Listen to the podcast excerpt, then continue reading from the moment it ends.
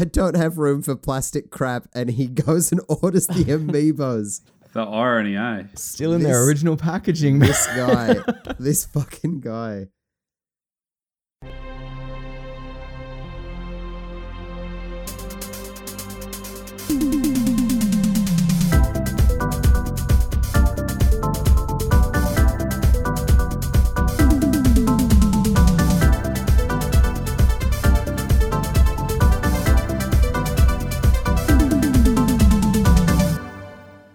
Welcome to the Well Played D L C Podcast, Australia's juiciest gaming podcast. I am Zach Jackson, joined by Nathan Hennessy.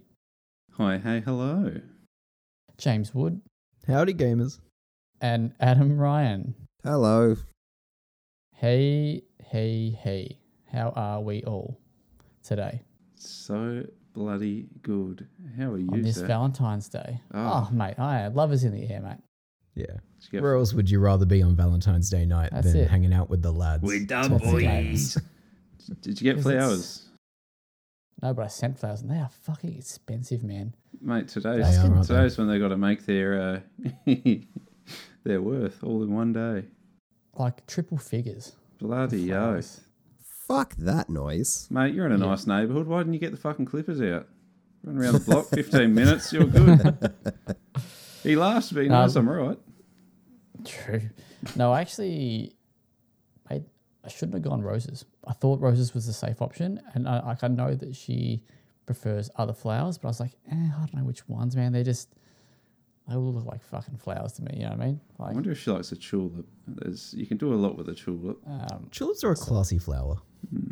But yeah, she got ten roses. So. Sorry, hold on. All right, three stop figures. There. Three figures for ten roses. You, you, uh, what? I mean, bloody oath, mate. G- mm. Gold standard, Zach Jackson. Mm. Look, it spent. It took a good like couple of hours to find a place, and there was one place that was actually a little bit cheaper. Actually, no, it would have been the ex- exact same. Sorry, yeah, but it was a thirty dollars delivery fee, and I'm like, I am not paying someone. Even if I, I would rather buy something more expensive than pay someone a thirty dollars delivery fee. Because all, all the other fees were like fifteen dollars, you know, like twelve dollars for delivery. I was like, I'm not paying someone thirty bucks. If they'd somehow incorporated half of that cost into their flower cost, would you have considered it? Well, I did. That's exactly what I did. You just thought it was very brazen. How dare they ask that much? It's pushing. It was actually, well, that was for six flowers. Six flowers for seventy dollars and thirty dollars delivery. I see where your thought process is going. So then I went to like, well, I can get ten flowers for eighty-five dollars. No, yeah. And I'll just buy a fucking houseplant. I know, right? Like, get her a ficus. Anyway, anyway, great roses for the rest of your life. Yeah, man. What did What did you do for Valentine's Day? Or was it just me? Oh, go Adam. I did fuck all. We we we don't do Valentine's Day specifically for that reason because it's expensive. So I made key dinner, but I do that most nights. So nothing, nothing, What'd mate. Uh, I made co- uh, cold soba noodles and stir-fried beef and some broccolini. It was delicious. You're like, nice was move. It beef? Mm. It was be- nice. beef? Beef. Uh, very nice, very nice. Nathan, you? Oh, yeah, I can't really talk shit because I didn't do nothing. We didn't really, yeah, I, I probably fucked up. I like that though. I like that though. No, like... I I actually agree with Adam. I would prefer not to celebrate it. I think it's uh, an absolute load of wank. Like like April dropped it on me halfway through the day. I was like, fuck, can I just play this off with a joke? Because I'm empty-handed and I'm not about to get off the couch today. So, and she bought me macaroons. I'm like, cheers. I mean, she's she's having a sleep right now, so she doesn't know, but I already fucking ate them all. I didn't leave none. I'm a fucking piece of shit. It's about to drop a C word, but uh, oh, again, I've, like me, I'm too lazy to bother even editing that out. So, you know, I'll censor myself. I love how prior to recording, you're like, oh, stomach's feeling a bit funny. And it's oh, out that you've eaten fucking a whole thing of macaroons. Yeah. The I'm mystery, real... what what it could it have been. You're not allowed to use this on me. Only April's allowed to use this against me. Every fucking day. God damn. Though I did get a gift. It wasn't from Anna. It was from my good friend Don Brocco. Now, do you know who Don Brocco is? Adam knows uh-huh. because I've shown him the the band before. James would love it because it, it is an absolute bloke energy bloke band. Like, it sounds like a bloke thing. I yeah. really want you to watch. I think you might actually even like them, but they are very like blokey. Not yeah. Like I think you just have okay. to see it. Like, but uh, they announced that they're coming to Australia on in May. So I'm very, very excited. Happy Look Valentine's to, to all the blokes out there. That's it, mate. Yeah. Woo. Tickets on sale yet, mate? All the Don Brockheads. February twenty-first, mate. Mm, got to be in there. one seventy Russell, do it. Fly over, mate. You'll love it. No, no, absolutely not. Sorry, I'm excited for you. you only, fly, only fly over for... No, I'm not going to say that because I, I like Nickelback and I can't attack someone else's music choices. Let's move on. Good man. He, he's so, learning. Uh, let's talk video games, eh? Who has actually played a game in the past week? Because I've played fuck all. Played one. Only one, just a little one. A little hot little Nintendo number called Metroid Prime Remastered. Oh, right, yeah. Yeah, little, you know, little, little extra that snuck out of the kids' meal last week. Did you uh did you play it the kids' meal? Fuck, that's good. Did you did you play the original? What was it back uh, on GameCube? I've I've dabbled in the original. Of, on GameCube? Yeah, was yeah, it GameCube? yeah. yeah. yeah. two thousand two yeah. GameCube release. Well, it was way older than that. Okay, well, there you go. So it's, so it's like I mean, twenty it's twenty-one years old. Yeah, yeah. GameCube's not like that old. Like I'm yeah. talking like Super Nintendo kind of shit. You're thinking of yeah. Metroid? Yeah, well, man, I, I, you know, Super Metroid. I grew out of yeah, Nintendo when that, I was yeah. seven, so yeah, you grew the healthy time. yeah. Oh, I'm always tickled when he goes down that route. But yeah, so no, that's it's it's real neat. Um, doesn't doesn't feel like a twenty-one-year-old game outside of some backtracking and like a checkpointed, like a, a very sparse checkpointed save system. Outside of those two, I mean, the re- the effort they put into the remaster graphically is brilliant. It's full of particle effects. They've redesigned all the enemies and environments. It looks really, really nice. I'm not quite sure what kind of engine they're running it in, but it does look very modern. Uh, still, still plays reasonably modern. Like I, I still think Metroid Prime kicks about as well as a lot of first-person shooters out there today that have like exploration and puzzle elements. It's a real tight little game. Uh, which uh, which control method are you going with? I just left it at default, so I can't answer okay. that. But I must say I love how they've translated the controls to Switch, with one exception. Uh, one of the abilities requires you to hold both the R two and R one buttons together, and typically I just like to have one index finger doing the shoulder work. Uh, so that's my little complaint there. But oh, don't be lazy. Get both fingers up there, mate. Get get that claw grip up there. Start getting ready for Armored Core. Yeah, probably should, eh? Nice. How much? and that, that's it's actually quite cheap too, isn't it? Uh, no, sixty bucks. No. Well. Um, that's not cheap. Wait, sixty digitally? Yeah. Oh. I mean, that's that's a full that's, that's a full price want. that's a full price new release from Nintendo, or sixty-nine is a full price new release from Nintendo. But is this just one game? This is one game. Oh, okay. twenty-one year old game that has kind of had some added fidelity, but it's not like a top to bottom new release sort of thing. I was happy it's, to pay it's that. It's not being rebuilt. No. Except, uh, Metroid Prime Part one, is it? No, no, no. I mean, that's... I've got nothing Nothing to ever to could be. Yeah, mate. Nice. It's a bloody good time. Well, I'm happy for everyone that's enjoying playing it. Oh, shout outs to you. There's dozens of us, mate. I know, there's lots of people. People love that. I knew of the title, just didn't know that it was that young. Mm. That young. It was older. twenty-one years young. Mm. Yeah, can only just drink in the U S. There you go. There you go. I can't. I there come you here. go. I come here for the win and trivia. That's it. Adam, what have you been up to? Not much, mate. I've been away from the house for most of the last week, so I haven't had the the chance to really play much of anything. Did a bit of board gaming, but I know that doesn't really tickle your pickle a great deal. Um, yeah, pretty pretty quiet on my front as far as the the gaming's concerned. Not much to report.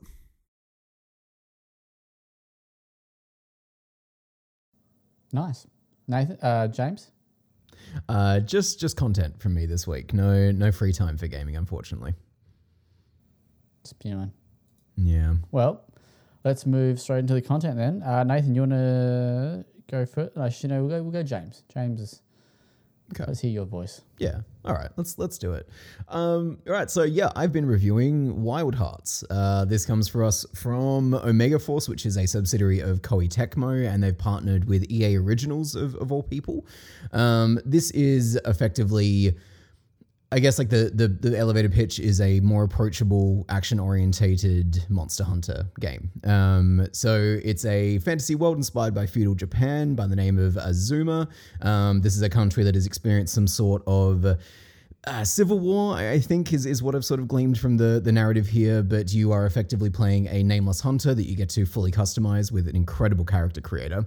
Um And you are thrust out into this world in search of purpose in a post-war world. Um, there's a, a sort of running theme throughout the game that, you know, people aren't quite sure what to do with themselves and the tools of their world anymore without the overarching political systems and yada yada. It's interesting, but it, it's a lot of surface-level stuff, uh, which is, you know, surrounding the, the core of this, which is you are hunting big fuck-off monsters. Uh, these things are called the k- kimono. Uh, they are essentially, imagine giant real-world creatures. So you've got giant rat, giant bird, giant monkey, that kind of thing. But they've been infused with uh, seasonal and elemental magic that has run amok in this world. So uh, one of the first bosses that you fight is this big rat, and it has this like uh, sakura tree growing out of its face. Um, Um, and when they do massive attacks, they also cause like massive trees to spring up out of the ground randomly that they can use in advantage against you in a fight. It's all very much themed around the idea that um, the natural balance of this world has been tilted somehow. Uh, and in and because of that, a lot of the animal life and the wildlife has been infected by essentially too much nature. Um, and so you team up with a small group of, you know, charming, relatively likable characters out of a, a hub city called Minato, I believe. Um, and you are set off into five different uh, like island hub areas. So it's not an open world game, it's an open zone game again, which is, um, you know, I think something that we're seeing a bit more in uh, triple A titles where the open world is maybe a bit overwhelming and a bit too much as, as a design idea. So now you've just got smaller open worlds that you can explore to your heart's content, but they are, you know, individualized um, instances, let's say. So...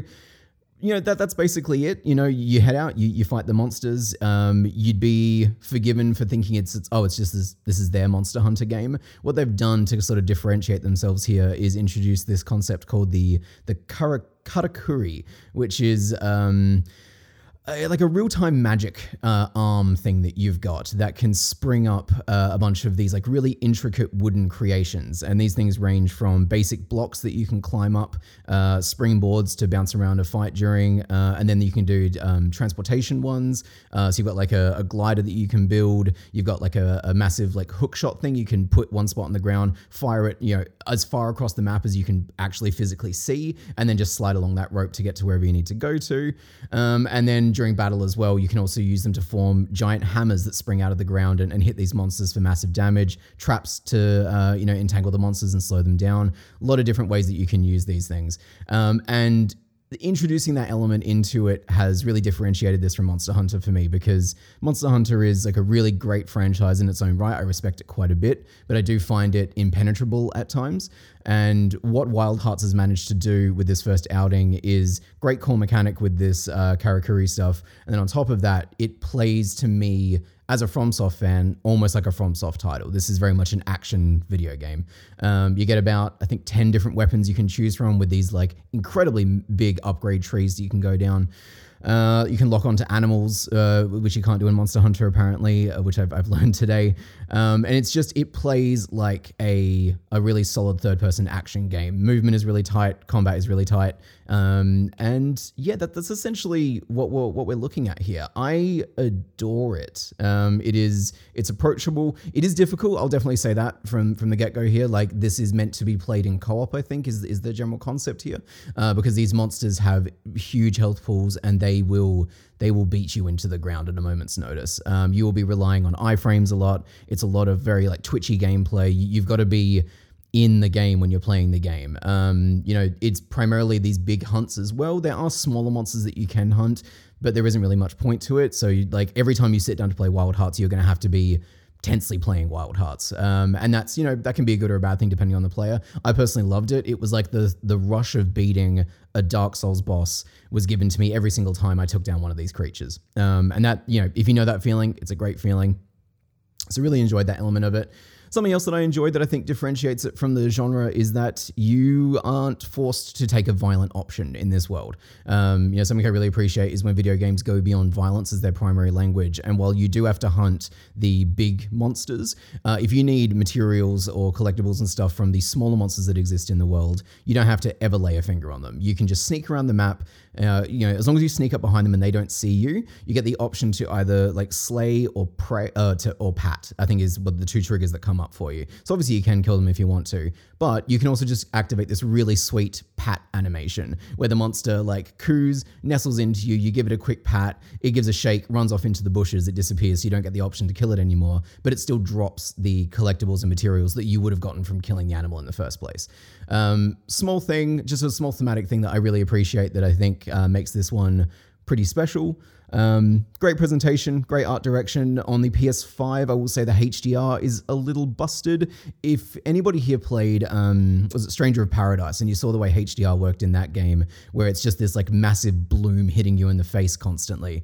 Um, that's that's what you're looking at here. So it is a bit of a a wobbly one there, I would say, but performance has been really good other than that. Um, story is okay. Uh, the the character writing gets a bit It's it's a bit surface level, you know, it's a lot of like they are, you know, just saying the things that they're feeling. There isn't really much depth going on, but it's a likable enough cast. There's enough attention paid to uh, motivations and to specific, you know, stories that you'll be following along with these characters. Nothing that you're going to like jump up and down about, but it's enough of a reason for you to go back out into the world and to hunt things. Uh, and I guess finally, speaking of the world itself, um, the environments that you get to explore are really varied and, you know, aesthetically gorgeous. I think one of my favorites you hit about mid-game where you've been exploring these mostly natural environments, and then suddenly the majority of this next island that you get to is a like a fallen city. And just exploring the streets of that thing, climbing its buildings, fighting monsters inside of that setting was really unique and interesting to me. And um, yeah, good shit. Anyone have any questions about Wild Hearts? I have a couple. Go um, for it. So the first one is, how long is this game from start to credits? It's going to be a skill thing, basically, is what you're looking at there. So uh, the story, um, anywhere between fifteen to thirty hours, um, just because there are some pretty big uh, difficulty gates, I would say, um, which is, yep. again, is why the co-op matters a lot here. Did you have access to co-op in the... Yes. Yep. Yeah. Um, seamlessly um, sorry, worked. Sorry, uh, but how many players? Just two? I think you can get up to... Th- three other players with you. Um, so that's that's good because, again, those health bars are pretty big. The way co-op works is very similar to Dark Souls in that, you know, you you see a boss in its arena, bring up your menu, say request help, right? So you ping the server that you're on that you are looking for help for this boss. And then other players, which you can also do in turn. There are a bunch of these little um, like... In, interworld gates uh, littered throughout the world that you go up to them, you can say join an online instance and it will list everybody and all the bosses that they're fighting looking for help for. You can pick one, you jump in and do it. Um, I've received help, I've given help very easily. It's it's seamless. With the co-op then, uh, is it only boss fights or is this something that like if you if you and Nathan, let's say, bought the game and yeah. kick started the game, could you run through the game together? Or is it just that is a fight? Really good question. So like I, I call them boss fights just because I can't help but think of them that way. Um, but they are just giant creatures that exist within the world. So I'm pretty sure as long as you, if you just pinged one of them and said, I want help with this boss or this, this animal, right? Pull someone in, you don't have to go and do that fight. You could just go and do whatever else you want to really once you're in that world. Um, and the, the all the Karakuri, like the the stuff you're creating exists across that space as well. So you can share things and um, yeah, so I'd imagine you could just run through this with, with somebody else. Does the instance end once you, sorry, That's Zach. Um, no, go, go, go. Does that instance end similar to Dark Souls once you defeat the boss or animal that you pinged? Yes. Uh, so the first time you fight these big creatures, um, you're essentially, you're sent to these locations on a on a mission. Um, and once that boss has been defeated, um, the mission wraps up. And so the player disconnects, you go gotcha. back to the, the hub city typically. Cool. Uh, my last question is, are the worlds or the levels or whatever, the zones, mm-hmm. are they all yeah. kind of different themed? Like do we have like a, like a snowy kind of one or, yeah, or are they very yeah. different in, in their design? very traditional biomes in, in that sense. Um, you know, I think the, the first one you get is like lush greenery. The second one is a tropical paradise. But what's interesting is that some of the um, enemies that you fight, because I was talking about that sort of um, nature-based magic that they're all wielding mm. in before, the like beautiful beach island that you go to second, you go there for a later mission and the ocean has been frozen because there's a giant like ice wolf fucking around on the island. Like it's, um, they are adaptive in that sense. And so you do get a bit of mileage out of them. Um, and then the later game sections get very ethereal, I'll say. Um, you, you get some pretty cool looking stuff. Cool. I've got one Sweet. kind of broad question, I suppose. Mm. I prior to us recording, we were having a quick chat about how Monster Hunter always looked really enticing to me, but I always kind of bounced off it because there's just a bit too much going on. Mm-hmm. How yeah. is the the onboarding experience for Wild Hearts? Like, if you're brand new to this kind of game, you haven't played Monster Hunter, is it going to be really daunting, or does it kind of ease you into it well enough where you kind of get the grips of it before it chucks you into the deep end? It it does a pretty good job of easing you in. Um, it's essentially you take Monster Hunter and you run it through a bit of a sieve, and so you've only got the best parts remaining is sort of what I, when I say best parts, that's obviously purely subjective. I know a lot of people really enjoy the kind of overwhelming stat-based stuff that goes on in Monster Hunter. For me, I like a bit more of a straightforward experience that I feel like I can just pick up and play. Um, I think this does a really good job of doing that. You do have things like, you know, um, elemental weakness and damage. Uh, you've got armor sets that you can obviously hunt down animals and, and build up. Um, and same with the upgrade tree on the weapons, but they are pretty straightforward upgrade trees. Uh, everything is pretty well explained in little tutorial menus, and if you missed it, again, you can just go back through the menu. They give a decent enough explanation once you're in there. Um, and I think because the gameplay is so much faster, like if you've ever played Monster Hunter, like it's a very methodical type of experience, and uh, this will lock you into certain attacks. Like you do, you can't just button mash. You do have to be very careful about what you do. There's a stamina meter, um, but it is a lot quicker. You're you're a lot faster on your feet. The, again, those iframes, those little things like that that just make you feel like you're playing more of an action experience, to me already speak to a game that is much more um, just faster-paced fun than uh, an outright Monster Hunter would be. And I think that like it's what separates this for me. And I think once they get to Wild Hearts two, which I really hope they can get to, I think you're dealing with something incredible. This is just very, very, very good though. I, I did like this a lot. Yeah, nice. So what did you land on score-wise? Uh, we're going with an eight point five. Okay. Yeah. Very nice. It's cool. It's just shy of a nine. That there's a lot of repeated enemies towards the end of the game, um, and this again, the story is it, it is what it is. Um, you also can't like so if you need like a material for something, you can't track it in the world. You just have to go to you use a memory to find it, which, you know, there'll be a bunch of guides up by the time that everyone else is playing this, but um, just, you know, little little quality of life improvements I think that they'll, they'll probably work on for the next one. Um, hold it back from being, you know, pretty much perfect, but like a lot of this is good, good stuff. How much different is the combat to like a Dynasty Warriors? Um, I haven't played a Dynasty Warriors since I was like twelve. The I don't but, think so. I can't button really mashy as fuck. Button mashy. Okay, then then yeah, no, com- completely different. This is this okay. is much more akin to like your your Souls type experience. Um, it's it's a it is a deliberate experience, right? I mean, like you get a lot of flashy animations. A lot of the weapons are very fast and very creative. There's a great umbrella that has a parry. You can parry a monkey swinging its giant lava ball at you for some reason. It's it's just good cartoonish shit. Um, but you will be paying attention to the buttons you're hitting. You can't just swing away. This is going to be worded in like a mean way, but it's not. It's not. It's not. It's not a mean question. Are you surprised that this quality of game, let's go with that, came from right. someone like Tecmo, uh, Koei Tecmo? Um, it's interesting because I was just now looking up the what Koei Tecmo is sort of known Correct. for at the moment. I guess that's why you're asking about Dynasty Warriors now that I see that on the uh, the old page there. And um, but, you like know, they've also alive, got... Which Sorry? I love, by the way. And they do like Dead or Alive. Oh, okay. Yeah, yeah, gotcha. Um, yeah, I, I don't... I don't really know. Like, I, d- I don't want to say anything to be mean or, or imply anything there. No, it um, wasn't. I didn't mean it in like a mean way, but it just... No, um, no, no. I, I, I sort of get where you're coming from with that. Um, but, you know, like, you look at Koei Tecmo and you look at, like, the teams within it, right? So, like, Team Ninja is also floating around within that company. And, like, they they produce these, like, really great action experiences. Um, so I guess in that sense, I'm not too surprised this has come from them.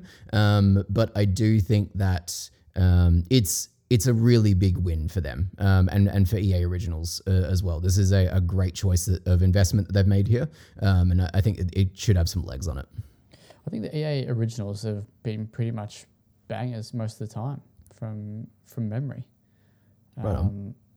They. It's also, I mean, it's just good to see, like, you know, international collaboration, really. Um, yeah, like the old uh, third party, you know, big uh, publisher partnering with a third party mm. de- developer. It's good to, uh, yeah, good to it's see. A, it's a team up. It's a team up I never would have guessed. Yeah, truly. Working like Omega Force, they do a very specific thing. They do very flashy, arguably shallow action games. This kind of seems like the antithesis of that. Hmm.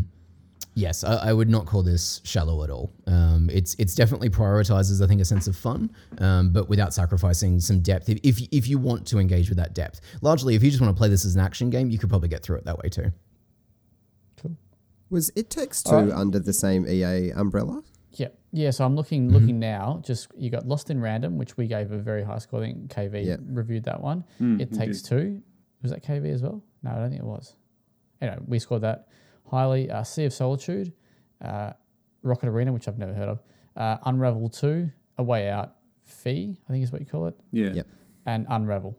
Yeah, damn. That would a, what an interesting little collection of games that you never would have assumed mm. E A would have anything then, to do with. And then Wild Hearts just bang on top. Yeah, yeah just, just sliding in there to be like, yeah, sure, why not? What an odd assortment. Yeah. And look, it's good to see, I think, a challenge to Monster Hunter's uh, dominance of the genre, right? Like, I understand, like, it is a genre pretty much unto itself in the way that sort of um, the, you know, the, the Bloodborne FromSoft experience often is. Um, but it, I think it's good that we have someone out there who is attempting a, a more approachable version of it. Mm. Cool. Anybody going to check this out when it, when it lands? I will at now. At some point? Yeah. yeah. yeah. I wasn't I was going on the to, fence, but James. James sold me. Fuck's sake. He's a salesman. Uh, Someone's got her.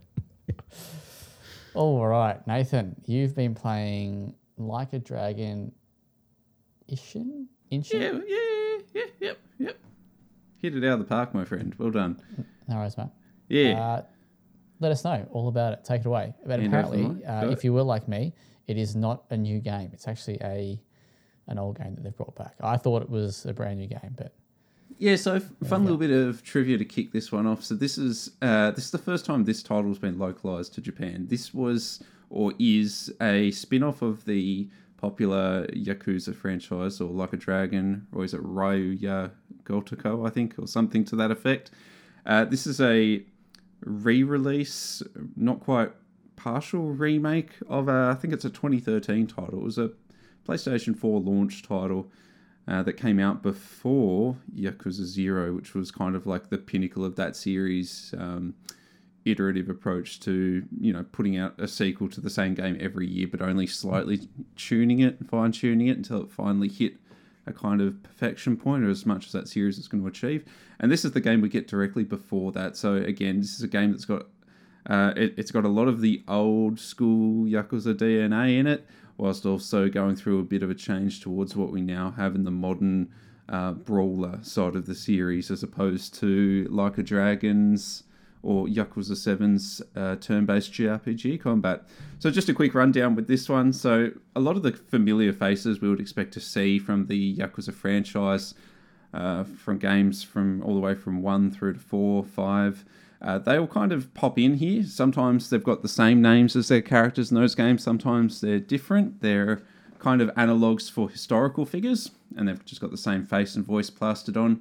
And at the first, I was a bit puzzled by this. I thought that we were probably just seeing yet another Yakuza game like the previous five that I'd played, you know, previous five titles prior to that, uh, just telling the same story all over again, but in a different setting, because this one's now set in, like, Restoration-era Japan. So it's a bit later than their feudal era. This is a time where, you know, guns and gunpowder as, as, as a thing. They've got um, merchants and traders starting to come to their shores. It's a little bit of a nervous time for the country. It's been tried to be so isolated for so long. And we're following uh, Kiryu, or... he goes by a few names in this game. Uh, Ry- Ryoma is his character's name, but then he also takes on a few aliases, because what happens in this game, or rather at the start, it's a plot that we've seen many times before in this series. Uh, uh, Ryoma, is he's in the wrong place at the wrong time. A mentor or a friend or someone important in his life is being killed. Uh, he's in the room when people discover that it's happened, so there's a bit of uh, eyes on him as to if he's caused this, and then we're basically on a revenge mission to, you know, get the person that assassinated our father slash mentor slash um, friend. It's, it's always, it's just a very important figure in each of these games has died at the start in his presence, and now he's off to find out who it was. In doing so, he joins up with the uh, kind of like the military police force that's taken over uh, parts of Japan, the Shinsengumi. They kind of like staged a revolt against the empire and its governance. They've kind of formed their own government. Uh, and they are themselves a analog, in the, in the context of this game, an analog for the Yakuza or organized crime that doesn't just look out for themselves, but looks out for the neighborhood as well, a, a pragmatic organized crime. So we became a part, we become a part of that um, empire. And in doing so, we, we've joined up because we know that the person or assassin is one of the high-ranking members of this organization. So we spend a lot of time around these characters. Again, they're all notable faces, faces that we would recognize as people that have played through the games. Um, but it gets a little bit rote um, because it is still effectively following the same plot points as we're used to in the series, even though this is retelling a semi-historic uh, narrative of Uh, you know, rise and revolt of this organization and uh, how they go to try and topple the empire and how that backfires. So we, that kind of whole narrative plays off in the background while we're chasing an assassin. Um, but the city itself is normally one of the highlights of these games. The city that was set in here, it's quite compressed, it's quite compact, and there's not a whole lot to see. It's a very brown. We've got a lot of these sort of dusty streets from this, you know, very old school style Japanese city. A lot of people in sort of dresses and gowns running about. Um, but there's not much to do or say in way of art design. The game itself also is very buggy, or at least I'm hoping they'll be ironed out by release. There's a few statements that we've received, but um, whenever I was opening and closing out of menus, the game would just sort of hang for five to ten seconds. I always got, I'd always start to panic and feel like the game was just going to blue screen and crash. Uh, it never did, but I saw all kinds of bugs with relation to boxes and like dialogue not appearing, um, menus freezing out, characters just phasing in and out of the world, or just, just their models just flipping upside down and going all kinds of wacky. Um, now, just a couple of things there to round out the review. As I said earlier, this is an old school Yakuza game, so this came out before the series sort of changed up its combat style and became a lot more modern. Uh, so it's a very janky combat. Uh, you've got to sort of shuffle around. It plays kind of like a really shitty version of Tekken, where you've got light attacks and heavy attacks and a grapple, but it's very stripped back. You've got four combat styles, so you can change between brawling, a swordsman, a swordsman that carries a, a gun, or just a, a gun-wielding person. Um, none of them really have a whole heap of impact because a lot of the game's progression is tied to crafting systems that we haven't really seen in the series before or since. They're very aggressive. It's going to require a lot of grinding in order to level up your weapons and stay competitive in the latter half of the game. So it does have a kind of bottleneck that I found with regards to difficulty. It, all of a sudden it gets really difficult and leaves you in the dust. Uh, you're going to have to save up a lot of money in-game to spend on crafting items. So the game does kind of run out of steam a bit in the latter half. I'm a little bit concerned that this might be something to do with microtransactions. It has me a little bit nervous based on some hints I've seen in-game around uh, some like shortcut item drops. The reason is like this game is way too grindy for what a Yakuza game normally is. Normally you just beat up some dudes, level up, distribute some skill points, power up, fight some more. This game's got a very extensive crafting system built in, and there's no, it doesn't really feel like it has any purpose other than to slow the game down. And there's also a lot of loading, lots and lots of loading, entering, entering and exiting buildings, transitioning between locations. Uh, the game's loading all the time, so it is a bit slow, but it's it's does everything that the old school Yakuzas do well. It tells a very melodramatic story that you don't have to stay tuned in for. It's still very entertaining. It follows the same beats of all the other games. So it's very, very dramatic. There's a lot of flair. It's a lot of prestige acting in between a lot of cheesy side quests. They're all fantastic. I've played at least half of the side quests. Uh, that was the main draw for the game. Uh, highlight for me on the side quests was one side quest had me investigate a brothel. someone was out trying to advertise a brothel. He's like, I need some business. I need some business. So I said, I'll give him some business. He's, he's got soft and supple employees that will take care of me. He took me into a room and uh, basically pummeled me with sumo wrestlers because sumo wrestlers are soft and supple and they will work out all those knots in your body. They have a special way of, what is it like? He says like tearing the body apart in the most pleasurable ways. So there's all, all these kind of fun side quests that only take usually about five minutes to complete. That's why they're one of the big draws of the game. This game gives them obviously that older historical flavor while still keeping them very funny and scandalous. Another one has involves you um, harvesting vegetables to sell to this woman in a red light district because she's just so horny for vegetables. Uh, she's called like the sexy madam and she really wants your big carrot. So you give her a carrot and then later on you come by and she's just, oh, she's just lusting after an oversized cucumber and she just can't get enough until she gets a cucumber. So you give her a cucumber. Basically, there's this whole whole side quest chain that plays out about just giving this woman phallic uh, vegetables whilst remaining completely ignorant to anything going on. It's just, why does this woman really like vegetables so much? And the game just continues without asking any questions. It's got a lot of charm. It's very old school. Um, I would encourage folks that haven't played the series and like the change of theme, like the samurai and shit, to give this a go, but with a few caveats. It is not very kind to new players. It, there's a lot that it doesn't teach or explain. Um, yeah, I'm about two chapters out from finishing this game. I think I'm pretty pretty set on my final thoughts. I've got a couple of loose threads to wrap up, but otherwise, I'm probably going to give this one an eight. It's just more Yakuza. Like, it's it's just a big, fat Yakuza game set in a different period that does everything Yakuza's always done with pretty much no compromises. So it's impressive from that angle, but um, it's very much one for the fans, and one one for the fans of what the series was ten years ago. Is there a substitute for the little mini game where you can race the little electric cars?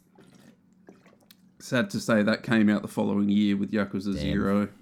Karaoke? Yeah, so, yeah, yeah, yeah. There's karaoke and there's a few like rhythm games and stuff like that built in. I've definitely spent a little time with them just because they're all amusing. So most of the staples you expect to see in the mini games and side games are here, except from the arcades.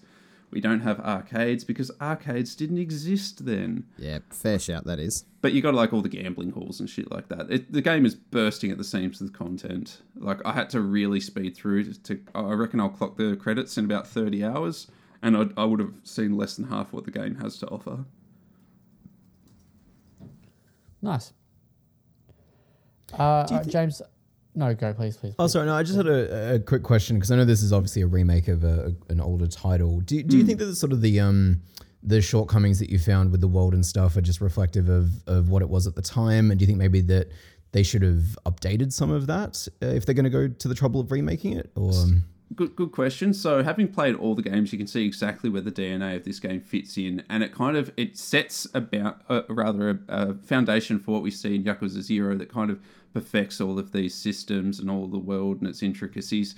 So this game kind of just is a bit of a kitchen sink design where they throw everything at the wall. And the things that stick are the things that make the following game, Yakuza Zero, so good. And it leaves behind mm. the things that don't stick. And the things that don't stick is... a lot of these repetitive, basically it's mostly around the, the crafting system. There's a lot of side activities tied to it. None of them are particularly interesting, and it is kind of necessary if you don't want the game to be like incredibly repetitive in the second half, which it can be. Like the combat, everyone's just a, a bullets, well, yeah, just a sponge. So it's not as fun. So yeah, it's it's just reflective of the older design. Like, very obviously. So for folks that didn't play any of the games older than Zero, they might bounce off this because it does carry a lot of that baggage.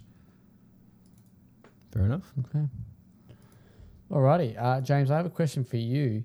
Yeah. Because I believe you have played a little bit of Dredge. Oh, yeah. I have. I have played a little bit of Dredge. Um... Yeah, so Dredge, obviously, we, we've talked about it a fair few times uh, on the, the pod. I don't have my notes up. Give me a sec That's so right. I can give a proper shout-out to the, the devs and whatnot. Black Salt um, Games. Yeah, Black Salt Games. Um, so New this Zealand, is the... Baby. Sorry? New Zealand. New Zealand, yeah, exactly. Um, this is the the fishing sim game with the Lovecraft bend. Uh, so you know you get a a Resident Evil four uh, style inventory screen that represents your boat, uh, basically, which you have to factor in things like um, your engine and the things you're attaching to the side of it, and um, other and stuff like that. Uh, you you know you've also, like, if you catch fish, you gotta you gotta factor that in as well. You got you can rearrange them. You get a lot of fun uh, measures out of that. Um, I've only played a couple of hours so far, but the you know it's something I like to say a lot on the pod here, that the vibes are immaculate. Mm. Um, this thing is a very very good feeling game. Um, you know, like it, yes, like the exploration of, of the sort of like uh, Wind Waker-esque open ocean world, uh, I think is really good. Um, the the boat just feels good to control. Fishing is a little mini game. It's um, you know like a rotating symbol, and you have to hit it at certain times to to catch the fish, basically. Um, you know, different symbols based on the depth of the water, the type of fish you're you're hunting down and whatnot. Um, so that, that stuff there is is is good. Um, you know, it, I don't think it's anything more than good, but the the world around it and just kind of getting to be in Dredge um, is, is where a lot of the, the magic happens, right? Like, I think we said when we talked about this at PAX that it's incredible that this game was able to create an atmosphere even on the show floor of PAX. And so you add onto that some some nice mood lighting at home and a good set of headphones. Baby, that is a that is a, a vibe stew cooking right there. Uh, it is it's a real good time to to sink into. Um, I haven't seen any of the Lovecraftian stuff yet, I will say, because I've just been enjoying having Planet a peaceful safe. time in Dredge. Sorry, Planet Safe. Planet Safe, Planet Safe. Also, just haven't had a chance to play it all that much. Wild Hearts is a is a pretty big game, um, but yeah, no, th- this is uh, shaping up to be something quite special. I'm very excited to see the full release. Yeah, well, I got I got access to it as well, and I because Anna Anna was away for a few days. I was like, oh, I'm going to play Dredge for a few hours. I'm going to do this. I'm going to play that. I'm going to hit up Dishonored two. I'm going to do this. It's going to be wicked. Played nothing. so um, I even downloaded the demo for The Last Case of Benedict Fox on the Steam Next Fest. I was like, yeah, I'll oh, play yeah. that before the potty. It's going just check it out. Went to crank it up uh, this afternoon. Steam Steam Next Next Fest is done. Demo doesn't work. Oh, was that one of those time-gated ones? Yeah. Damn. Well, I didn't realise that, that it finished today, so that's my bad. Right. But, um, yeah. Oh, I'm I'm going to check my demos now, because I, I did what you did. I downloaded a bunch of stuff and, like, I'll get a chance to get around to this, and I just absolutely didn't. But I wanted to yeah. talk about a few of them on the pod, but... Ugh. Yeah. Next time, um, eh? Yeah. Next. That's what they say. Time. Next, next, next fest. Hey. Next, next fest. Yeah. Hey, hey, hey. All right, shall we hit the news? Oh, no, sorry. Let's talk about um, the Nintendo Direct wrap-up. We'll kind of burn through this a little, a little bit faster because it's kind of it's a few days old now. It's probably well, more than a week old by, by the time this comes out. Correct. Um, so we'll talk about anything that someone wants to talk about. Otherwise, we'll just we'll just whip whip through it. But um, started with a trailer for Pikmin four, I believe. Uh, and that is releasing on July twenty-first, twenty twenty-three. Do we have any pickheads on the site? Uh, the Pick big one left. Uh, bummer. Okay. We don't speak his name here anymore. No. No, dirty. Um, and then Volume three of the Xenoblade Chronicles three D L C is coming on February sixteenth, so that'll be out by the time this potty is out, and includes a new character. Uh, Volume four uh, later this year. Samba de Amigo Party Central. It's a rhythm game uh, coming with an online party mode uh, with forty songs. Oh, sorry, and forty songs in various genres. Fashion Dreamer is a fashion... It's wild to me, just quickly, that we're getting a Samba de Amigo game in twenty twenty-three. That's fucking wild. I know. A game that, that based on of... shaking maracas. is That's crazy. It, it kind of didn't register with me at the time. I was like, I recognise this character, but I don't really care. Wild. Imagine so, the H D Rumble, though. Oof. Whoa. Remember H D Rumble? Yeah. You could feel the ice cubes in your glass. You can. You can, yeah, tilt them. Yeah. yeah. Fashion Dreamer is a fashion designer and customisation game coming to Switch in twenty twenty-three. Game of Dead Cells is getting some D L C called Dead Cells Return to Castlevania. You play alongside Richter Belmont and Alucard. Uh, March sixth for that. Tron Identity is a story-driven puzzle game in the Tron universe. Right, if you if you want to talk whatever, you got to stop me. You got to interrupt, baby. I am this. This the good one's coming up next. Yeah, all stations. Uh, Ghost Trick Phantom Detective. Woo! That was from D S, yeah. That was from the D S, man. Yeah. That was a bloody good little like two D investigative murder mystery or supernatural mystery type game with a lot of style. It was a funky little title. I never thought I'd see the light of day ever again. So to see this coming to Switch this year was big surprise for me. That's cool. It is cool. So coming in winter. Excited. I'm very excited. Uh, Deca Police follows the a det- was next Woo! Up, and it follows the detective in a virtual world with a cool anime star racing this year. Woo! We get more details and a new trailer for Bayonetta Origins. Cereza? Crickets. Whoa. Yeah, you better fucking not have said. Cereza? Uh, that game's fucking weird. On? Why does this exist? Yeah, I, I don't know. It looks pretty, but I, I do not have any interest in playing it. I'm still on Bayonetta one, though. Those games are fucking hard. I'm not really sure who this is for, like outside of diehard Bayonetta fans, which I mean, cool for them, but it's kind of it, yeah. Yeah, it's an odd, yeah. Coming March seventeenth, Splatoon three... got some uh, more, it's getting more content with the Exploon, Exploon, the Splatoon three expansion expansion pass. Uh, yep, that's coming. Well, it's out now. Shout outs. And then we've got Disney Illusion Island is a colourful platforming Mickey Mouse game with an interesting cartoony art style, releasing on July twenty-eighth. Interesting. Uh, surely someone's keen for this. No, Someone no. out there. Surely. No one loves Mickey Mouse. No one in this room. Mickey Mouse is a fucking little racist. uh, no one's topping uh, that. Fire Emblem Engage expansion pass, getting more emblems in Pack two. Uh, a new story in Wave four. Harmony. Fuck, this shit goes on forever. Um, Woo! Harmony Fall of the Riviere, however you say that word, is coming. Octopath Traveler two, February twenty-fourth. We Woo-hoo! Love Katamari, reroll. Yeah! Riviere again is that word I can't say. June second, catch up if you can. Sea of Stars, this is a game I think mm-hmm. that a lot of people actually are very, very keen on. I know that Little Rixie's super fan, uh, super excited for that. I think a bunch of other people as well had that in the... Yeah! Yeah, I mean, I think... It's looking that, good. Maybe even Buddy might have, even though it's not his... Maybe, maybe. He's going to tell me I'm wrong for that, but... So, someone in his circle, I'm sure.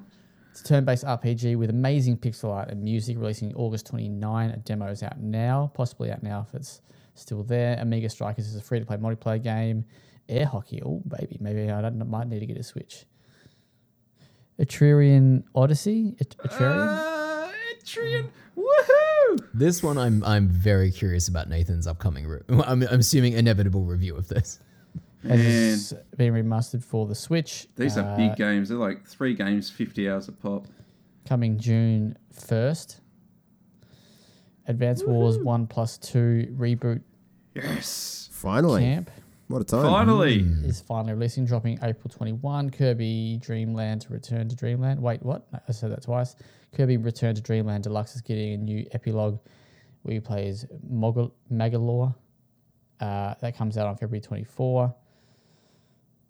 No, no one. Okay, Switch Online uh, added a bunch of Game Boy shit. Um, you get okay. Tetris. S- skipping over this is this is probably the biggest part of the the direct that they've uh, added a whole bunch of Game Boy games, but yeah, and Game Boy Advance. I like games. The advanced ones. Game Boy shit. Picks. Jesus. I knew, Tetris. I knew someone not columns. Someone move on.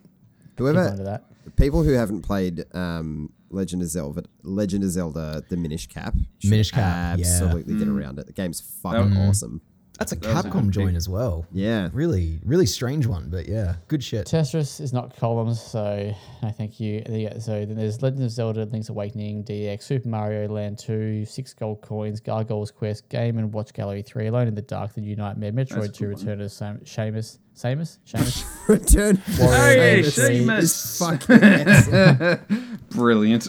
I don't, you know what? I'm just gonna let's let's derail for a sec. You know what I don't understand, right? Is if no, if if we insist on on reading all of this out, right? Why not have someone who's got a bit of enthusiasm in their voice for it? Can't you tell I he's excited? Woo! He's fucking he's pinging. Oh yeah. Love that, like, one waveform just the whole time. Mate, I'm trying to, I'm going, mate, I got one speed, mate, and it's to the end it's, of this it's article. Go. He's banging through the Happy Meal. If you want to stop me or jump in, please do. Kick, kick me out of the no, fucking look, Well, I, I will, I will. So just quickly, Advance Wars one and two, wasn't that one of James's predictions? Didn't you mention that? I think the title came up for your predictions at least. You're like, maybe it doesn't come out in twenty twenty-three. Is that right? Oh, or am yeah. I imagining that? Was that prediction? Let me let me find it. Uh, keep on keep on reading, Mister Go Train. Hmm. The train is hurt. Uh, it's limping. Oh, fuck, this paragraph's massive. Uh, more games will be added in the future, including Metroid Fusion, Kirby Amazing Mirror, Fire Emblem, F-Zero, Maximum Velocity, and Golden Sun. Golden Sun. Golden Sun. Golden Sun. Golden Sun. And it's not orange Sun. Juice either. Good on F-Zero fans for finally getting a little bit of F-Zero on their, their Switch. I feel bad for all four of them. That's all they're getting, yeah. Metroid Prime has been remastered, which we've already spoken about. Um, Master Detective Archives Raincode. Woo! So you should play this as a my detective direct, baby. With a demon... What is that? Fuck. See if you play as a detective with a demon haunting him to solve strange incidents alongside other detectives with special skills. Coming November, uh, June thirtieth. More GameCube games are being remastered for the Switch. Oh, yeah, yeah boy! Baton this K-Dust is what I want to hear. Yeah, this is the shit. Winter. Sorry, could you could I get another repeat on that pronunciation? I felt like that just snuck through a little too quick. Uh, Baton K-Dust? Yeah, that's pretty good, pretty good. One and two H D remaster. Then we've got Fantasy Life is getting a new game. Fantasy Life I or one, I think that's I guess the that's girl meant to be. Who steals, steals time. time. What a fucking Damn. subtitle! What a fucking title that is. That's how it's, you get in there and get it done. I've, plus Animal Crossing, baby. Can you imagine what a crossover? Holy shit! Professor Layton is back in a brand new game called Professor Layton and the world of Steam. Sorry, the new world of Steam. My apologies. that was fans. a question there. um, Mario yes. Kart. A Deluxe Booster Course Pass D L C. Holy mother of Mario. Uh, is getting a brand new Yoshi's Island course. And Birdo is also returning. Yeah, get around Racing. Birdo. Fuck yeah. There's fucking waves, man. So many waves. Uh, Wave Force Racing in autumn. Uh, time for some fast highlights. Wow. Minecraft Legends, April eighteenth. Blank, Blunk, which we'll have a review up actually now. Uh, are, are you the one that determined how blank, or sorry, Blanc was pronounced? No. Nah. I just said Who both. Came up with the fucking Matt LeBlanc shit? Oh, that was me, actually. That was you! I forgot about that. uh, Marsh has done a, a, a review, so, so that'll be up. Uh, Mega Man Battle Network Legacy Collection, April fourteenth. Have a Nice yeah. Death, March twenty-second. Bunch of letters and e-baseball. Power Rods later today. Disney Dreamlight Valley, New Realm Update, uh, Tales of Symphonia, remastered February seventeenth. That's it, isn't it? And then we wrap it up. Nothing else. Nothing, nothing else to talk about, nothing uh, else to think nothing about. Nothing of note. No. No, please, please, t- someone else take take this, because I know that this is obviously a very big game and I have... Uh, you know, I'll say, juiced. Right, Legend of Zelda Tears of the Kingdom... You know, this has been marketed for a little while now, but I didn't what feel it this? until this. Um, yeah. Now I'm starting to get a little hype. Um, you know, what is that reaction, Adam? What, what's, I, what's going on here? Look, I thought we were going to have a moment, but we're not. It's all right. Go on. Oh, fuck no. No, no, no, no. Breath of the Wild is like one of the best games ever made. Like, that thing's magic. I'm I'm looking forward to doing another sort of midnight drop of this, hopefully playing it till six a.m. kind of situation. Um, but... What we've got going on in this Tears of the Kingdom trailer looks to be kind of like a Banjo-Kazooie nuts and bolts situation where it seems like that physics engine is now being used to create vehicles, from what I can tell. Hold the fucking phone. Right. You've just said something positive, as in I'm starting to get hype for this game, and then you compare it to Banjo-Kazooie nuts and bolts. What the Conceptually, fuck? Conceptually, nuts uh, and bolts is a fantastic idea. Get in the bin, James. No. Uh, grow up. no. That's, that's, grow up, Adam. No.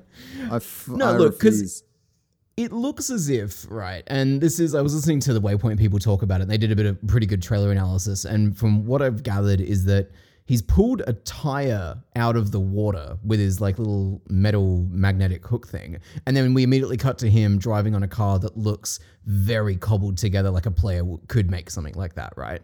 And I just wonder if, you know, the natural next step for this world now is to, in the way that people unofficially did it in the first game by tying balloons and shit to things, now you just get to build a vehicle in this world.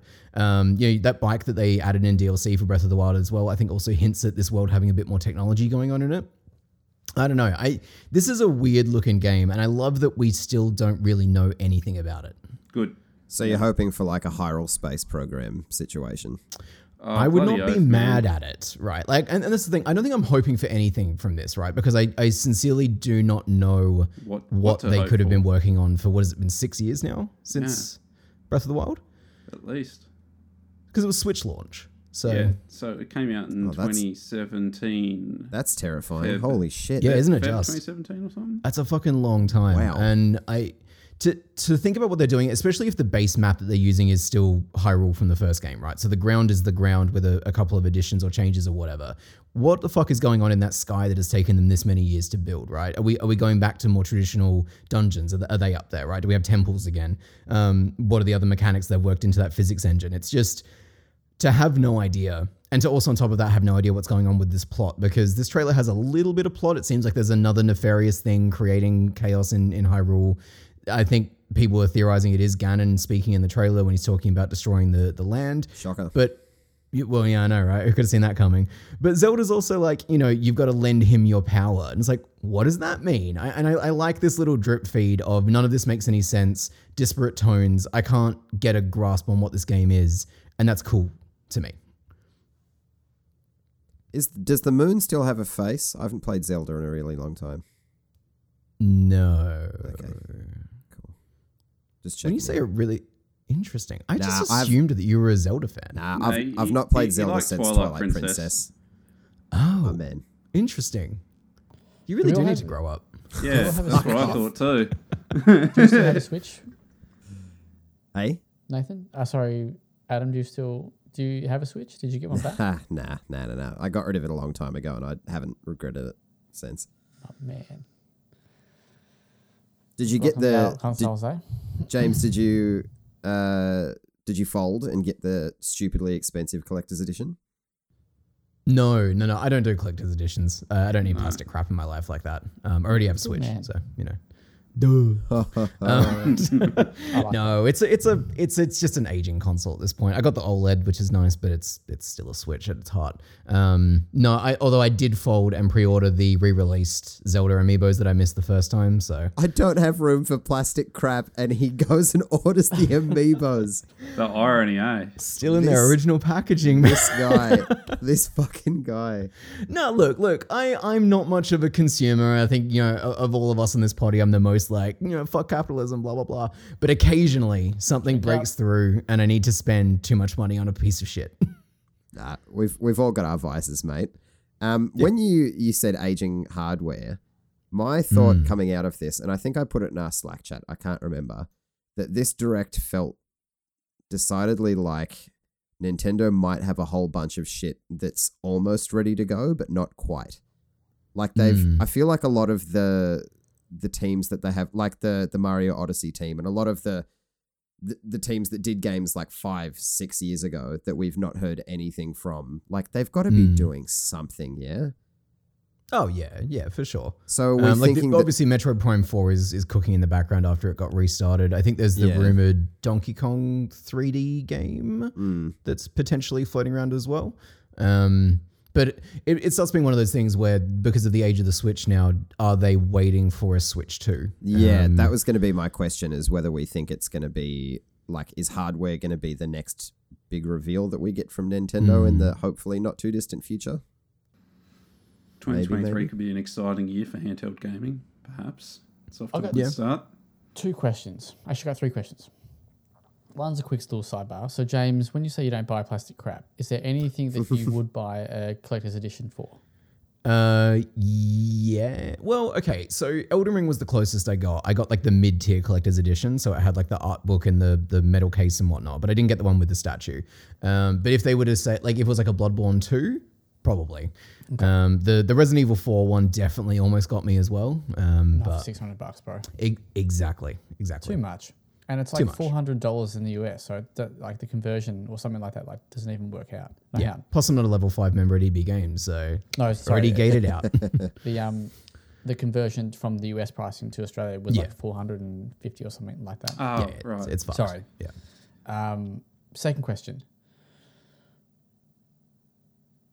What, and this is a genuine question, not a, I'm not, I'm not, don't have the, the hook and I'm, and I'm baiting you, but what is it that people love about the Zelda games, or let's say the Breath of the Wild and potentially this one?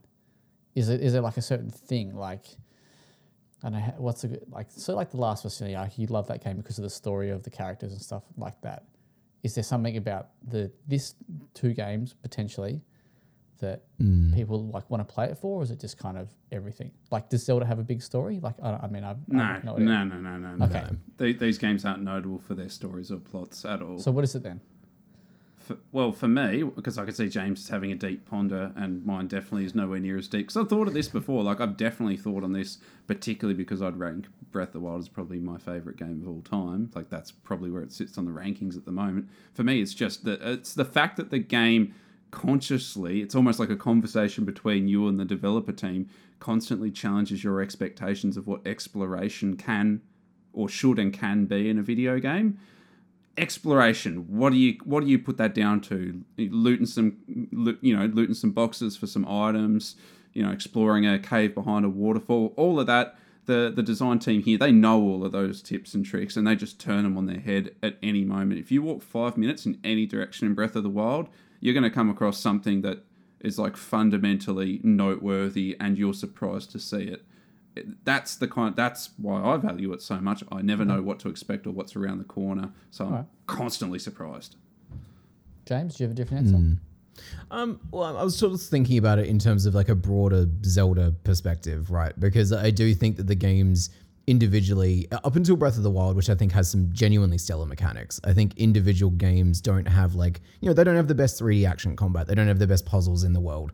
Um, they, I don't think they do anything particularly incredibly well. But the the holistic view of Zelda, right? The the world that it builds, the vibe that it builds, there's a warmth to it in the same way that I think Ghibli activates people in, in that particular way as well. Um, it's it's a fantasy world that you sort of want to inhabit. Um, and on top of that, it, each individual game, for the most part, genuinely attempts something new and, and fresh. And so you don't feel like you are playing... So it's it's iterations. It's it's not just straight sequels, right? Um, and so Breath of the Wild, obviously being the big open world one, I think it, it made headlines at the time, right? That that was Nintendo doing an open world for the first time, effectively. And you add on top of that the physics stuff, the the puzzles that Nathan's talking about, the kind of like the puzzle that is the world itself. But even looking back, you know, Majora's Mask had its weird time mechanic thing. Legend uh, Ocarina of Time was uh, famous because it was that jump to three D at the time as well. Um, Wind Waker with its let's flood the world and make it look like a Saturday morning cartoon at the same time. You know, like they are games that are willing to take risks every time that they come out for the most part. Minish Cap is another good example of it, right? Where they, they gave the keys to somebody else and they made like a, a strange little game where you change size based on the hat that you're wearing. You know, it's there's a, a, a sincerely quirky element, I think, to, to Zelda that makes them um, just broadly appealing. I think they've got that family value entertainment, but they also just speak to individual players who are looking for a... just a fun, approachable adventure. Okay. I really enjoyed hearing that, like, off the cuff. Thanks, James. Oh, Are you're, you you're welcome. Expecting a massive leap from Breath of the Wild to Tears of the Kingdom? Nah. Okay. I, I'm I'm personally not. Um, I, I think that the limitations of the Switch being what they are, you, you're going to get the game you're going to get. Um, I, I think that... What I'm most excited about with uh, Tears of the Kingdom is the, like I said, that, that creativity they bring to every game. Like, so you've got you've got the bones of Breath of the Wild. This is, again, a very rare for them to do a direct sequel. Um, so like Majora's Mask and Ocarina of Time were another example of them doing sort of a back-to-back uh, development cycle and and uh, engine and world. Um, and to see them doing it again here what happened with Majora's Mask, you know, it was darker, it added weird mechanics, that they, they were able to get freaky with it. Um, and if all, you know, Tears of the Kingdom is, is them getting a little freaky with the Tears of, with the Breath of the Wild engine, that's enough already for me. Um, it's just a matter of how far they're willing to take that, I think. Okay. And the last question is, um, when's the last time Nintendo's done a new I P? Splatoon. Oh, really? That was that was that's a that like that's one of their flagship. Oh, what like about latest Arms? Flagship I P? What about yeah? What? Well, Arms. Where'd that one go? So, I is there should... a sequel coming to Arms, or did it? Did I, I like fucking eat, hope so? Eat a really hot chili and just fucking imagine that. I'm pretty sure it only exists within within Smash Bros. Now, right? That's a bummer. So Splatoon is the last I P they've done. Possibly. When did that come Let's out? Do some research. Splatoon came out on the Wii U like two thousand ten. That's a bit fucked, isn't it? Yeah, they're, they're not at all. The man's not wrong. They, they iterate, work, you know. They, work they don't smart, not hard, baby. Yeah. um, keep cashing yeah. those checks, you know. we're, I, it, we can't. The, We're aware of it, aren't we? Like, it's just that unspoken thing. Like twenty fifteen. Yeah, yeah, right. That's not that long. That's only eight years. But m- Nintendo came out. Surely it was longer than that. Oh. Nah. Nah. I'm looking at I'm looking at the Wikipedia. Nah, Wikipedia sure, I believe doesn't it. lie, bro. I donate to it all the time. It says I'm just keep it f- factual. mm. Yeah, right. twenty fifteen. Fair, fair. That's okay. So that's a bit better, but still, like eight years. I mean, you know, PlayStation's what they've done, what, three. But Nintendo will do this weird thing so where many they'll cinematic action games. Yeah, where they'll innovate in some really massive, cool way, and then they'll ride that off, ride off, ride off on mm-hmm. that for like, yeah, like eight or ten years, a like generation. Well, yeah, yeah, like they released yeah. the Wii and the whole motion control thing. Took mm-hmm. the fuck off, and then they just stayed on that for forever. Then they brought out the Wii U, and it was a piece of shit. But like, but you, you, you get the you idea. You got Super Mario Galaxy. Stop complaining. Like. Yeah. But don't you kind of get sick of that? Don't you get sick of playing the same characters over and over again? I mean, yeah, I mean, yeah, you sure. enjoyed God of War, right? Me, yeah, I played like ninety minutes of it. Okay, but like, it's it's sort of the same thing, right? Like, you don't really question it when it's adult franchises that haven't really iterated or changed all that much. Yeah, would no, well, no. So you're talking about one specific. Fran- I'm talking about general. Well, yes, but also like I feel like one of my biggest issues with, with the God of War and, and the Ragnarok of it all is that like it's God just of reflective War. Of a bunch of different other I Ps, right? Is that like it is very much of a piece with the the popular gaming sort of um, zeitgeist and mentality, right? Third person action game, limited exploration, or semi serious story about a, a father. Like it is. It's a game game, right? And look, it's certainly fine if people enjoy that. That's that's not the problem, right? But I, I think that if we only dog on Nintendo for not iterating, but not the wider sort of gaming development scene that we've seen from the, the more prestige titles, um, I think that's a bit of a double standard. And I, there are genuine problems with Nintendo we could get into. Like I have some real beef with that company, but this specific instance, uh, I think them resting on their laurels is makes them no different from everybody else. No, no, but I think of about like the different, the like the new I Ps that like let's say PlayStation have, have done. Mm-hmm. Um, you like you got like you know The Order's like one, you know. Then you got Days Gone, you got Ghost of Tsushima, you got Death Stranding. Um, I guess to answer your original question, like, do I get bored with you know the, effectively these established franchises being you know recycled in and out for decades? Yeah, I kind of like I kind of do. Like I come and go. Like I never stick with a franchise. I come and go over the decades. Like, I'm fine with them doing that, but I feel like at least, you know, I'm comparing them to, like, PlayStation, but at least they're doing mm. other things here and there. Like, it's not just...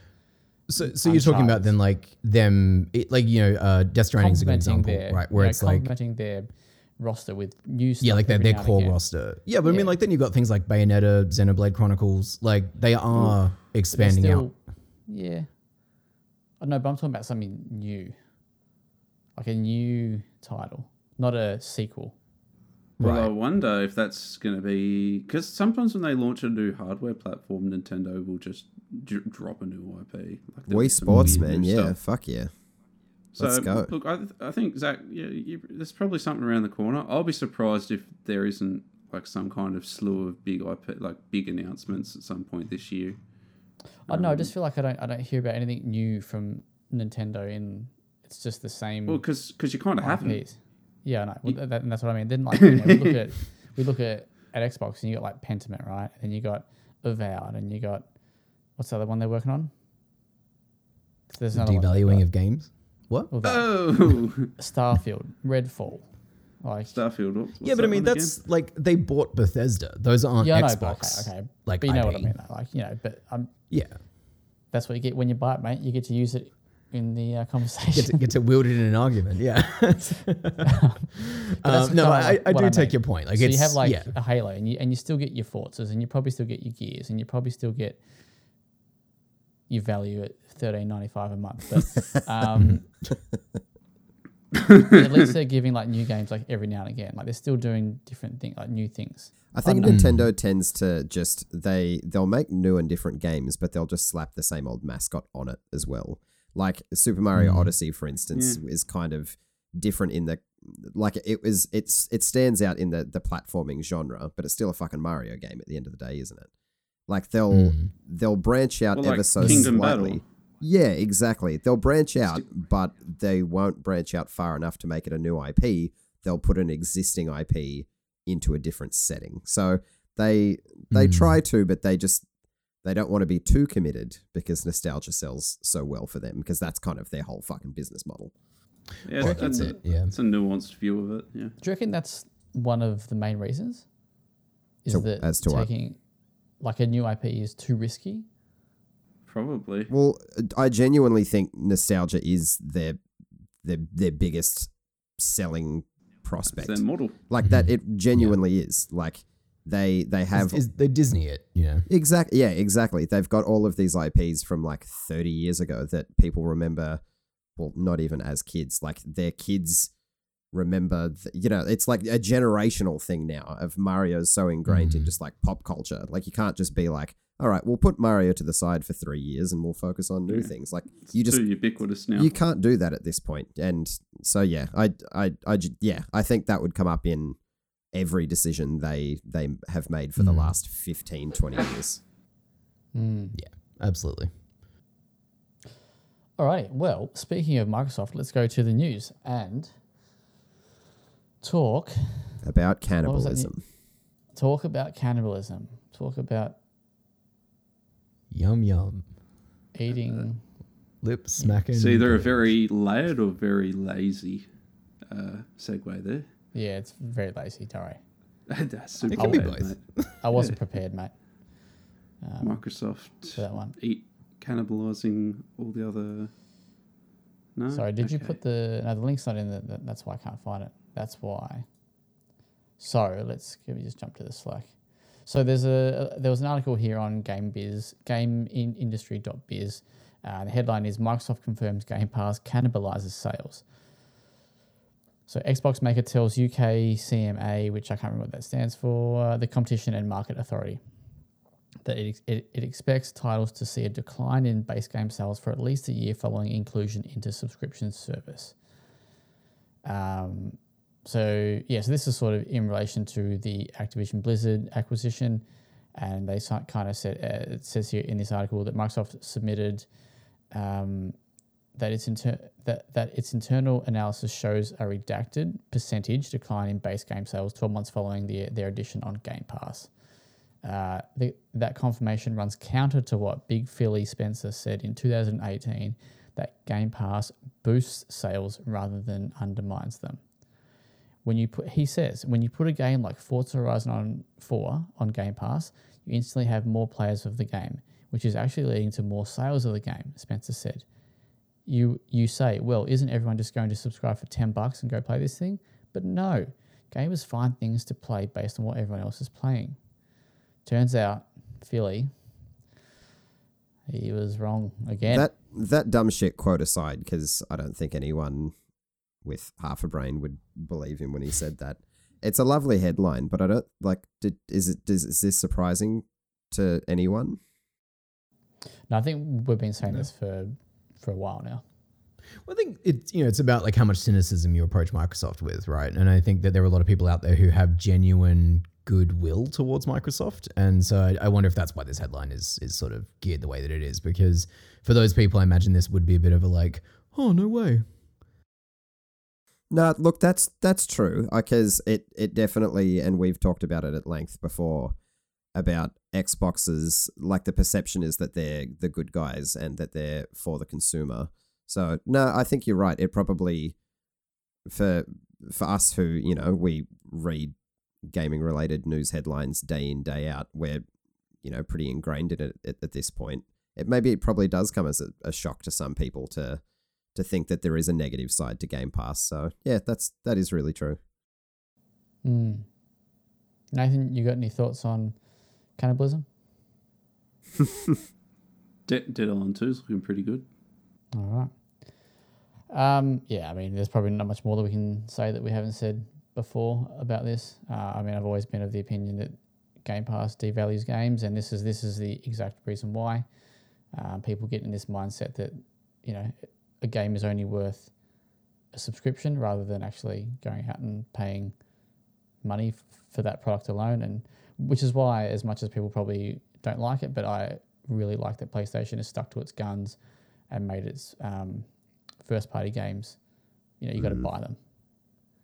Price, you know, price is a different thing, but uh, yeah, I kind of like how they've done that. James, I, I, I want to know, is your Mister Capitalism? How do you feel about that? Um, yeah, I'm I'm I'm conflicted about PlayStation's approach at the moment, because like they are charging out the arse for that service that they're they're offering. Um, and the P S Plus, I think, to sorry, the P S Plus, you mean? Yeah, yeah, yeah. So that that oh, top tier of it. Up into that. Yeah. Um. The it's one of those things where like I, I would I would respect PlayStation more if they said, you know, you, you're going to pay us a bit of money every month or every three months, whatever it is, and like we will give you our first party games, but if you want indie games, if you want third party stuff, you you buy that on our platform, right? I, I think that would be better for those parties, because Sony can probably wear the the cost of one copy of The Last of Us Part One going to someone, right? Like I, I don't think that's the end of the world, if, given how much you are paying them per three months, right? Um, yeah. Okay. Okay, let's move on. Speaking of Dead Island two, thanks, thank you, Nathan, for that segue. Uh, it has it has gone gold, and it is now releasing on April twenty-first instead of April twenty-eighth. So uh, Dan Buster Studios and Deep Deep Silver have today, on the Tuesday, the Valentine's Day, announced that uh, yeah, it's gone gold, new beauty, and one week earlier on April twenty-first. Very exciting. Um, W W E two K twenty-three. Has the, the sorry the full roster is being released with over one hundred wrestlers playable at launch. Is that that's massive? Yeah, it's it is pretty huge. And going through, because what they tend to do is release the same, or they they include the same character, but like Macho Man from eighteen eighty-eight, Macho Man from eighteen eighty-nine. But I I did have a, a good look through the the roster, and there are a shitload of wrestlers, and they're like. The vast majority of them are unique as well. So it's a it's Al a Snow? pretty... Hey? Is Al Snow there? No, no Al Snow, mate. I'm so sorry. Maybe D L C. I'll keep you I'll keep you in the loop, eh? How's Lance that? Storm? No Lance. Oh, I don't think I don't think you can have much. No, nah, no Lance Storm. I'm so sorry. What what are these picks? Ooh. They're they're interesting ones. He likes the boring as fuck characters. Um, but no, it's a it's a really exciting looking roster. Fucking all right. It says, you know, Y two J, you know, number one. He's an A W. Is, is he boring? Nah, he's not in the game either. Sorry. Yeah, I know he's not in the game, mate. What about uh, the last one? Do they include dead characters? Yes. Okay. Test? No, Test hasn't been in a W W E game in fucking ages. What are these picks? He has got oh. he has got the best big boot in the business, though. Rest in peace. He does, doesn't he? He's a big unit. He is. That, that was. Be. Rip. It was, yeah. Shout outs. Beautiful. Um, so, Pacific Drive, uh, they've announced, sorry, they've released a gameplay trailer that shows off its car-based survival game. Adam, you've watched this. Take it I away. I have. Give it the drive looks, seat, baby. It looks fucking cool. So, it's like a... Um, it was announced back in September, I think, when they, they, it was one of the, the state of plays. Um, and it's like a, a roguelike survival game, but it takes place almost exclusively in an old beat up station wagon that you do up to to kind of survive this. It's called the the Olympic Exclusion Zone, where anomalies are happening and crazy weather events. So you do different runs to collect resources, to beef up your your family mover and get better at surviving. And you there are little bits and pieces where you're shown getting out of the car and fixing it up or collecting resources, but you're really vulnerable. So it's it's uh yeah, it's kind of like a base on wheels that you upgrade and strengthen throughout each each run. The game looks really fucking cool. I'm I'm very excited to give it a crack. Mm, yeah, I thought this game was coming to V R for some reason. It's but, what, uh, as soon as this gameplay trailer dropped, I messaged you and was like, how is this not in V R? So mm. I'm I'm hoping that eventually it will come to V R because it seems tailor-made for, for that. Uh, the last little bit of news here we've got is Overwatch two's dating sim is live, and Ash Whaling has a review, sorry, has a guide up on the website which tells you how to get the untouched, what is it? Uh, oh, sorry, that's the that's the news piece. Sorry, the sorry the secret ending. Get your rocks so, off with Genji. That's it, mate. I don't need the game for that. Rule thirty-four. Yeah. Alrighty, all right. Let's hit the uh, let's hit the off topics, shall we? I think we already have, mate. Yeah. That's how you do a transition. Yeah, damn right. Wonderful. Jesus. Who's got anything to that they want to share off topics? Before we get to movies of the week. What have you seen, Adam? Oh, fuck all, mate. Um, I'm booking tickets to do a double feature for Scream five and six when when the, the new one releases, though. Very keen for that. Yes. Five was a bit of a banger, and I'm keen for six, so we're going to mm-hmm. go and... Oh, for fuck's sake, do, does everyone here hate Scream five? I liked five. I liked it. That was the, the most recent one, right? Yeah, yeah, yeah. Yeah. yeah the one with yeah. all the... The one that wears all of its dialogue very far down its sleeve. Yeah, all, um, all the all the Reddit shit, yeah.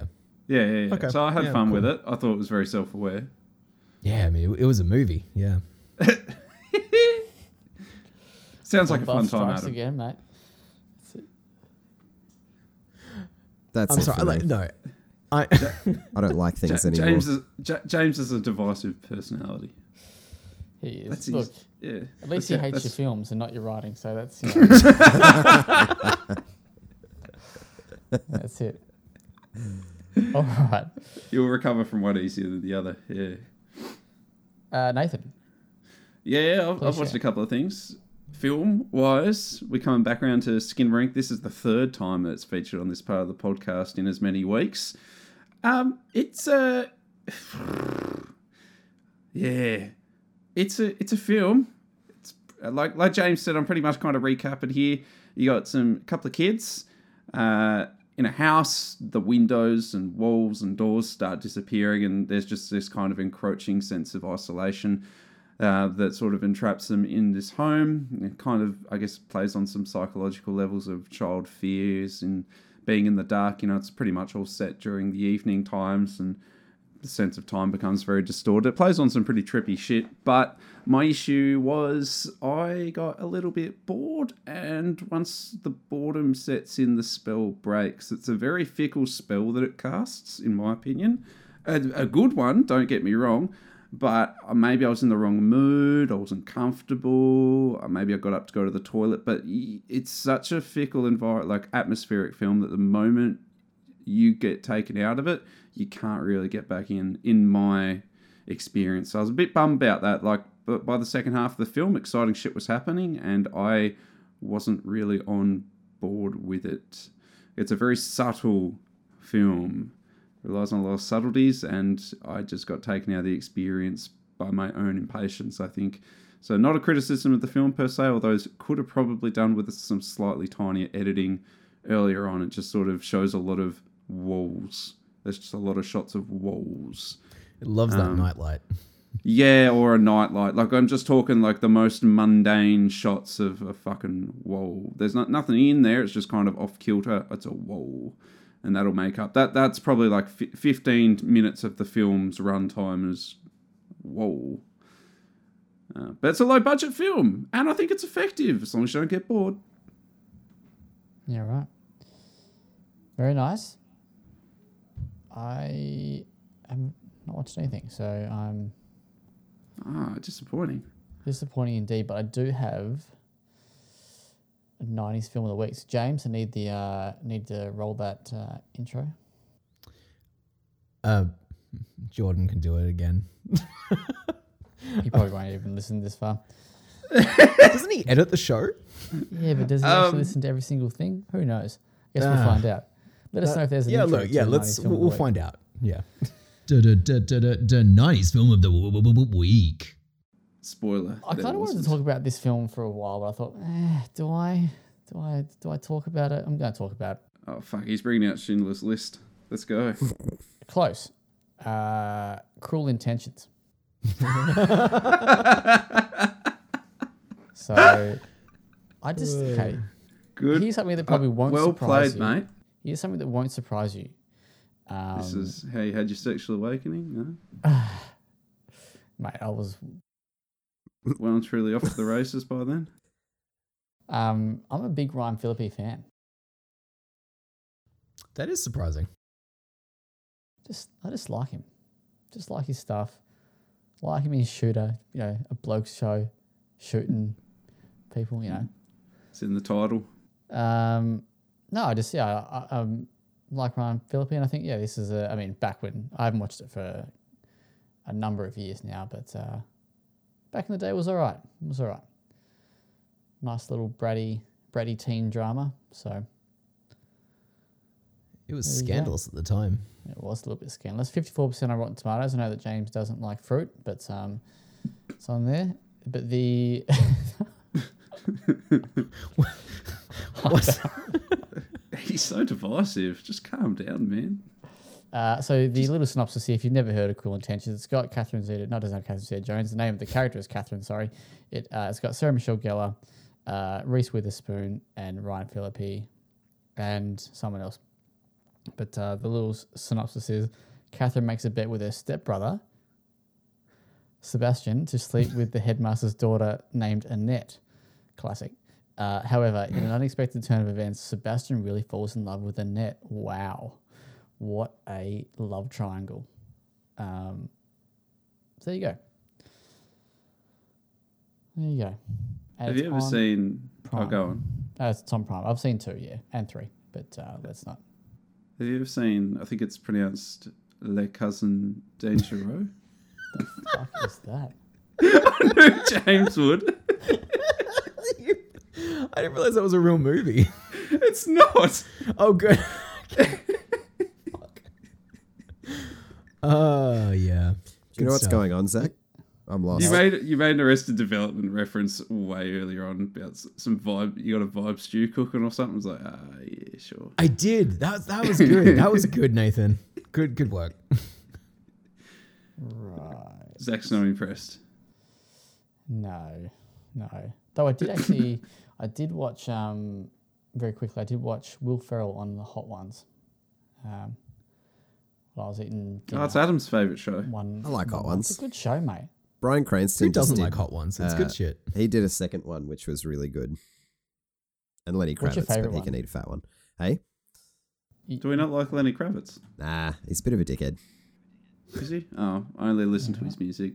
I mean, not, not these days, but I liked it back in the day. Yeah, I liked it. Plus, he, you know, he, he makes good spawn. True. Yeah, yeah, right. Um, who's your who's your favourite Hot Ones? Fuck me. Uh,